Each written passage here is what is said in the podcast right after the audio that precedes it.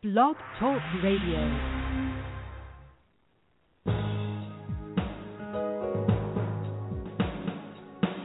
Welcome to the Neil Garfield Show, a presentation sponsored by www.livinglies.wordpress.com, GTC Honors, and The Garfield Firm, serving all 50 states with news and analysis of the latest bank scams against borrowers, homeowners, consumers, and investors, and providing legal representation throughout Florida.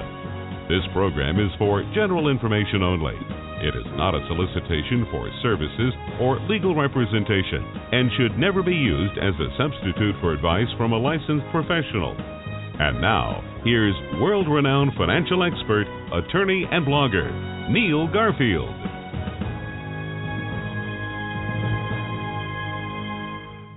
Hi, this is Neil Garfield, and this is Thursday, March 26, 2015.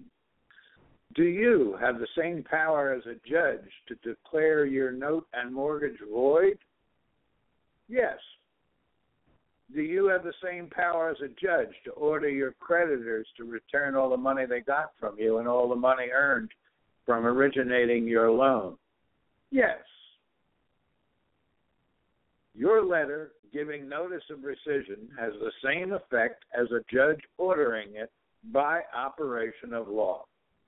It has the same power as though your creditors had already appealed and lost, unless they file an action in court contesting your notice, which is the same as an order, and if they do it within 20 days of the notice big questions that are coming out here and which was causing confusion throughout the country for many years is what does it mean to say by operation of law?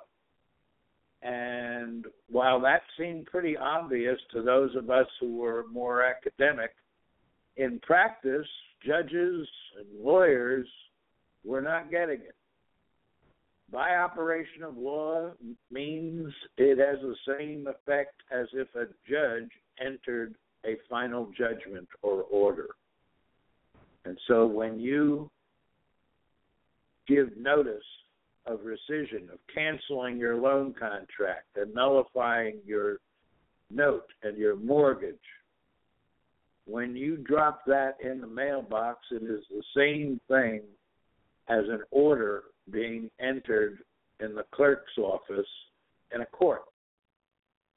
Rescission talk is growing in America. The banks are scared. The big question I'm hearing now is can I give notice of rescission now, today, tomorrow?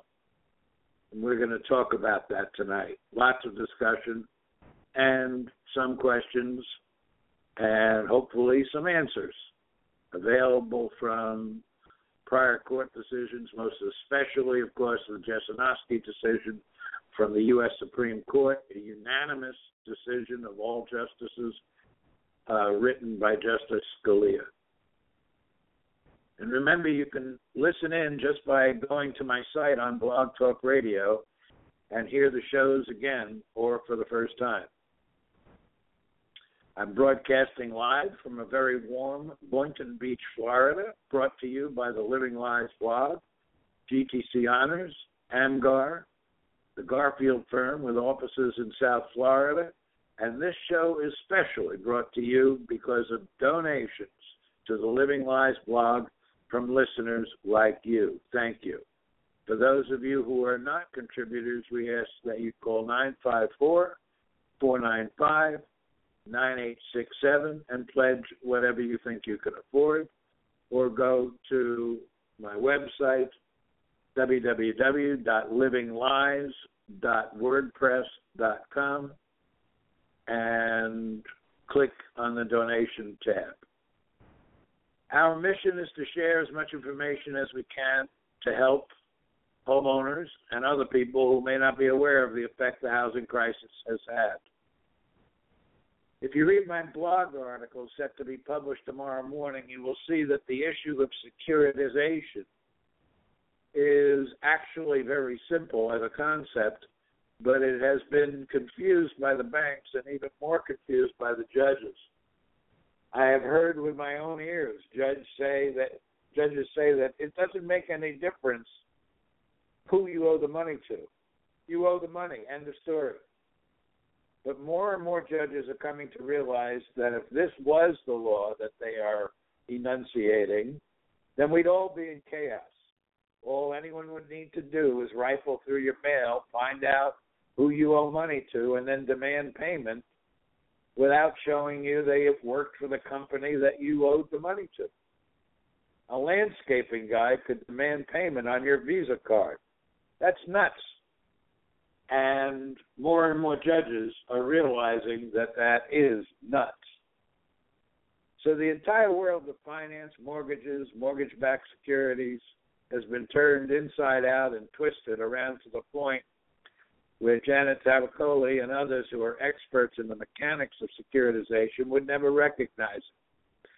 And thus we have had millions of foreclosures by the essentially the landscaping company that rifled through your mail, ruining the lives of people who, in actuality, owe money to a pension fund um, under circumstances where their home is not encumbered by a valid mortgage.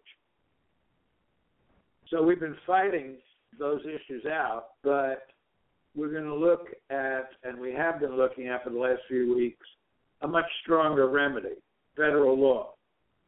And it's been affirmed by the U.S. Supreme Court unanimously. So judges might not like it on the state court bench or even a federal bench. But it is the law of the land, and they must follow the law, not rearrange things the way they think Congress should have done it. You can't legislate from the bench. And the wording of the Truth in Lending Act, TILA, is very, very clear. And today I'll try to clarify what it means when something is true by operation of law. That phrase, by operation of law, seems to be what is causing all the problems, even though for those of us who have been to law school, pretty clear what it means.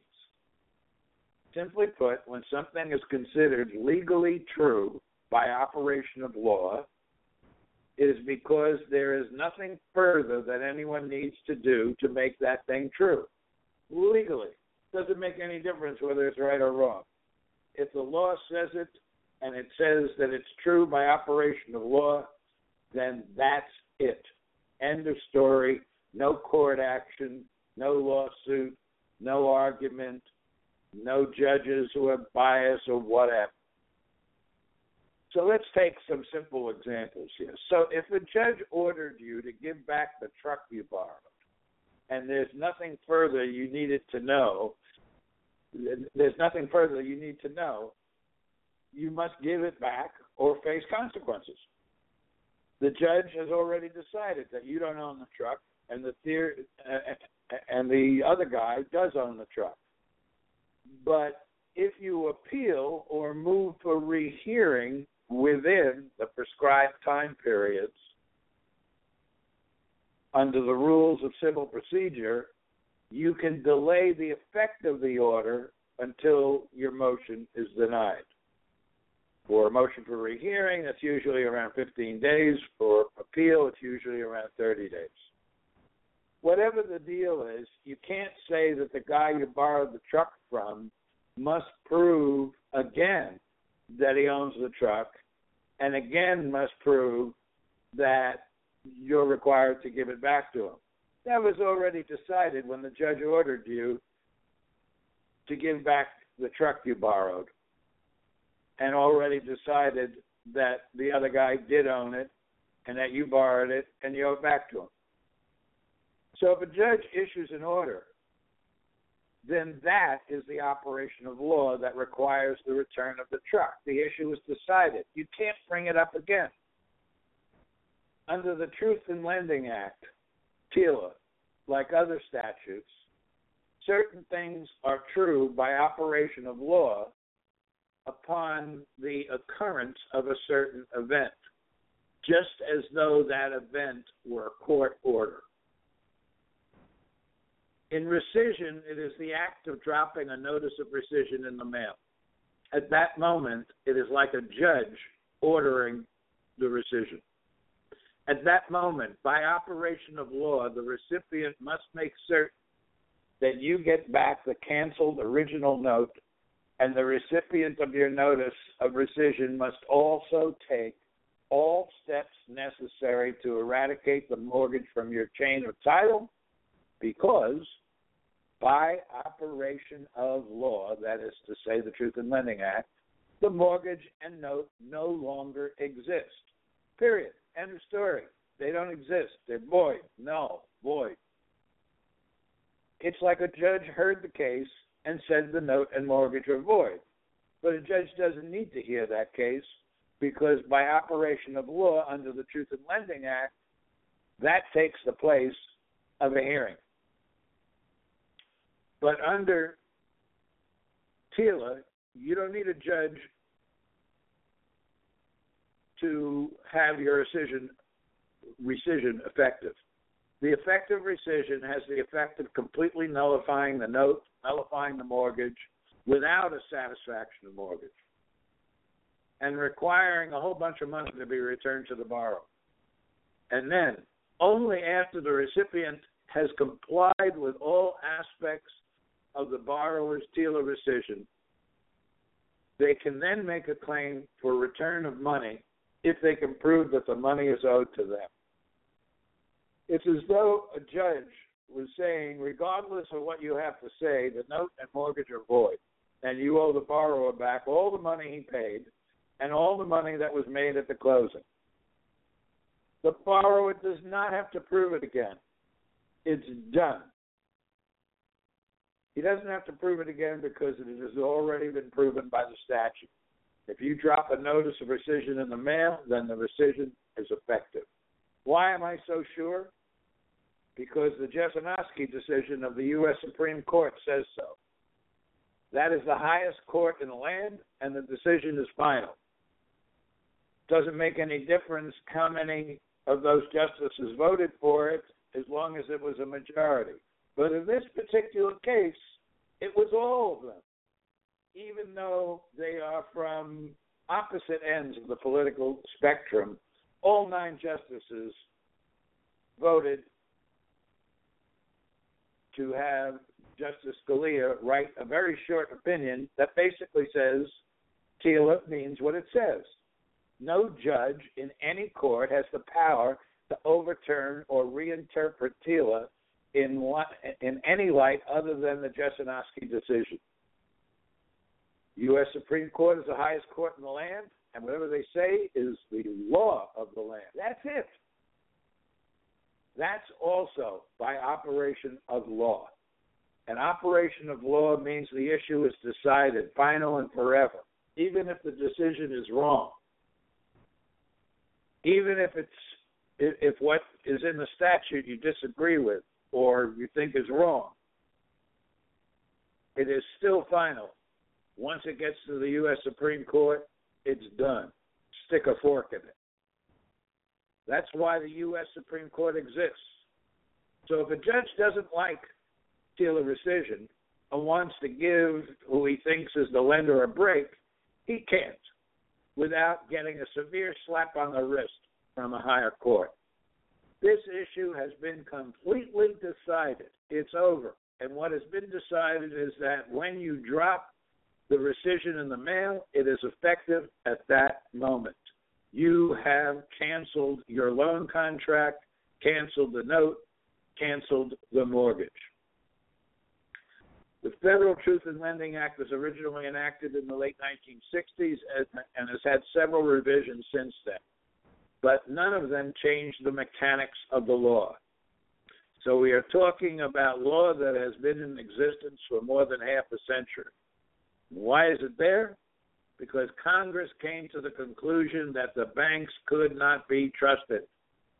Another reason why I say that the legal presumptions that are being used against borrowers should not be allowed to be used by banks who have already proven that they can't be trusted who have already submitted fraudulent documents, fabricated documents, robo-signed documents, forged documents, and perjury as testimony. And so Congress had two choices either create a huge new agency with tens of thousands of agents monitoring every loan transaction, or make it so dangerous for lenders or banks to break the law that they will suffer more than they can stand. It was supposed to cause the banking industry and the lending industry in particular to self police themselves to avoid the harsh remedies under TILA if they don't comply with the Truth in Lending Act. Well, we all know that didn't work in terms of the banks self policing themselves. So now the banks have to suffer the harsh consequences, regardless of whether you're right wing, left wing, Republican, Democrat, or independent. It's simple. If the banks screw up the lending process, they're the ones who should pay through the nose. And the remedy is called rescission. But this is no ordinary rescission. This is a very specific, private, non judicial remedy available to almost all borrowers. It consists of a letter, and that letter has the same force as an order of a court, which means that when you sign that letter, it has the same impact as a judge signing an order. And when the letter is dropped in the mailbox, the mortgage and note are gone. The debt stays in, in existence up to the point where a creditor can prove it, but the mortgage and note are still gone. That means the house is not encumbered by a mortgage, it's unsecured. That changes everything in a bankruptcy and other actions as well. And where the rescission was already effective before judges by the hundreds, maybe thousands, were making the wrong decision about rescission, thinking that they could apply the rules of common law rescission to the Truth in Lending Act. All those orders and judgments and discharges in bankruptcy and everything were wrong. And I just got notice a few days ago from a friend of mine who reopened his bankruptcy on exactly those grounds, on the grounds of Jesinoski,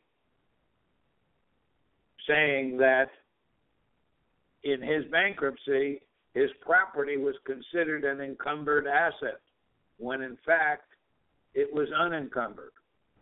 And therefore, the whole bankruptcy was wrong because his asset value was much higher without the encumbrance than was considered during the time that his bankruptcy was considered. And during that time, of course, in the Ninth Circuit Court of Appeal, they thought you had to file a lawsuit in order to rescind. But that's not the case. So no lawsuit needs to be filed to exercise the right of rescission, and no tender of money is required to exercise the right of rescission under TILA. Just a letter, and you should have proof of mailing. Now, if you don't send it certified mail return receipt requested, you don't have that proof, you might still be okay. Um, there are other ways of proving it, and the easiest way is when the servicer or our bank sends you back a letter saying, We got your notice of rescission, go stick it. Well, you just proved that they got it. So, and that's all that matters. When they reject your notice of rescission as being wrong for whatever reason, but they haven't filed any lawsuit, they blew their time. They had to file that lawsuit within 20 days of the rescission. So if somebody sends a notice of rescission today and 20 days goes by, their opportunity has passed to file any challenge to the rescission. It is at that point that the mortgage and note cease to exist legally. And there's no way to reinstate the mortgage and note except by a lawsuit brought by the creditor to challenge the rescission. Here, there are rules just like the motion for rehearing or appeal that I discussed a moment ago. Here in Florida, it's 15 days for rehearing and 30 days for appeal. For rescission, the creditor must file the lawsuit against the borrower within 20 days. End of story. One day late and you're dead. It's final. There's nothing further the borrower needs to do to cancel the note and mortgage. That's the whole point of the Scalia opinion. That's the whole point of the TILA statutes. That's the point of TILA. The borrower's letter has the force of an order of the court. The lawsuit by the so called lender must be brought within 20 days of the notice. If they don't file that lawsuit within 20 days, they are screwed. And the reason, despite several articles and opinions rendered by other people, the reason that has to be filed within 20 days is that if they could file it after that 20 day period during which they're supposed to comply by sending the canceled note, by filing the satisfaction of mortgage, by sending the money to the borrower. If they were allowed to file it afterwards, that would mean that the rescission was not effective on the date that it was dropped in the mailbox, which would mean essentially overruling the statute. And the U.S. Supreme Court unanimously said you can't do that. So they have to file within the 20 days. Yes, the banks are screwed by their own misbehavior, just like anyone who misses the deadline for a motion for rehearing or the deadline for the filing of a notice of appeal. If you miss it, the moment is gone. And if you don't comply within those 20 days, the borrower can then bring a motion to execute on the rescission, compelling the creditors to comply by returning the canceled note, filing the satisfaction of mortgage, and giving back the money. But if the borrower brings that action to compel compliance, that does not mean that the issue of whether or not the rescission was effective could then be brought up. That's already been decided. It's dead and gone after the 20 days. So, in particular, if you file a lawsuit to enforce the rescission, it has already been established that that is not the exercise of the right of rescission. If you're filing a lawsuit to enforce the rescission, it's because you sent a letter and presumably it was received. What are the lender's obligations? Send the borrower a canceled note, file a satisfaction of mortgage, and return all money paid at origination of the loan and during the life of the alleged loan as to principal and interest. So your monthly payments have to be returned back to you. I don't think they need to return the the insurance and tax payments, but that might be an issue. If they don't do it, you can sue them to make them do it, and you can file an action for quiet title and an action for damages plus attorney's fees and court costs. Because anything they did after the rescission, as though they did have a valid note and mortgage, is invalid. So the mortgage and note are void even if someone is holding the note and even if the mortgage is still recorded in the public records. They're void by operation of law and they're void by operation of law because you dropped a notice of rescission in the mailbox. They're void as of the time you dropped the notice of rescission in the mailbox. Thus, any sale of the mortgage or property, any foreclosure, and any judgment entered on the basis of the note and mortgage is void to the rescission. The only way the banks and servicers can avoid this result is by filing that lawsuit, contesting the rescission, and doing that within 20 days of notice of the rescission. No exceptions. And this is strictly construed in favor of the borrower. In fact, not even the borrower, in my opinion, can take back the rescission because what he did had the force of law. Only a judge could reach the decision to take it back, and no judge has jurisdiction to even hear the merits of a challenge to the rescission if it was filed after 20 days from the date of the notice of rescission.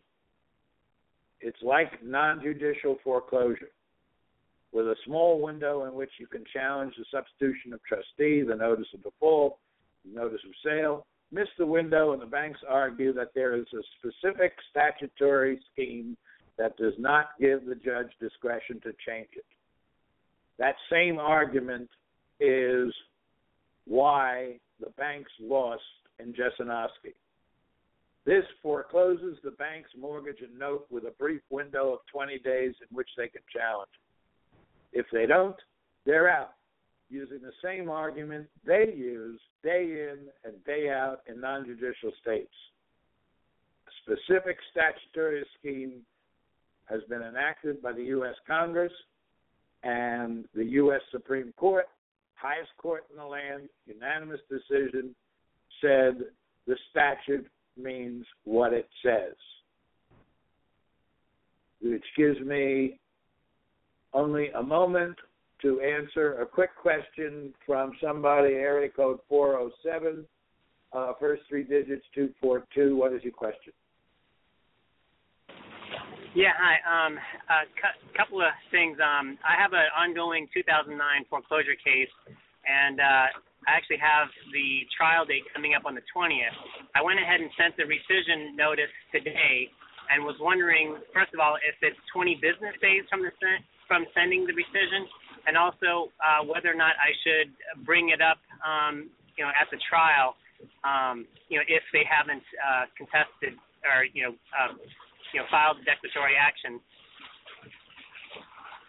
Well, from your area code, it looks like you're in the state of Florida, so I can be a little stronger in my opinion. I think that um, if in the in, in the next 20 days they don't file something in court contesting your right to rescind, I don't think that they can raise any issues, including statute of limitations or anything else. Um, and on the day of trial, um, you know, obviously I don't know your case, but on the day of trial, I think most lawyers would go in there and say, Judge, this case is over. There is no note and mortgage. Here's the notice of rescission. Here's the proof of sending by operation of law. There is no note and mortgage. Therefore, there could be no foreclosure and their case must be dismissed. Under those circumstances, I don't know that the borrower will get an award of attorney's fees, but I think that the borrower would most likely win under those circumstances. Uh, but again, as I have frequently said in the past, uh, this this program is for general information purposes only and should never be used as a substitute for the opinion of an attorney who actually knows your case. Even though I'm licensed in the state of Florida, it doesn't mean my opinion is right as to your case. And Unfortunately, I spoke too long in my monologue, so we're going to have to take questions next week. Thanks for joining me. I'll see you next Thursday. Thanks for listening to our broadcast. We hope that you tell your friends about us and let them know that there is hope and help in this financial crisis. Tune in every week to The Neil Garfield Show for free information and advice and visit our blog daily at The Living Lies blog. We provide support services, the latest strategies, analysis, expert consultations, testimony, and declarations to use in your battle against the largest economic crime in human history. For information concerning Neil, the team at Living Lies, or the law firm, go to www.livinglies.wordpress.com or call 520-405-1688. The opinions expressed on this broadcast are those of the host and should not be attributed to any other person or entity.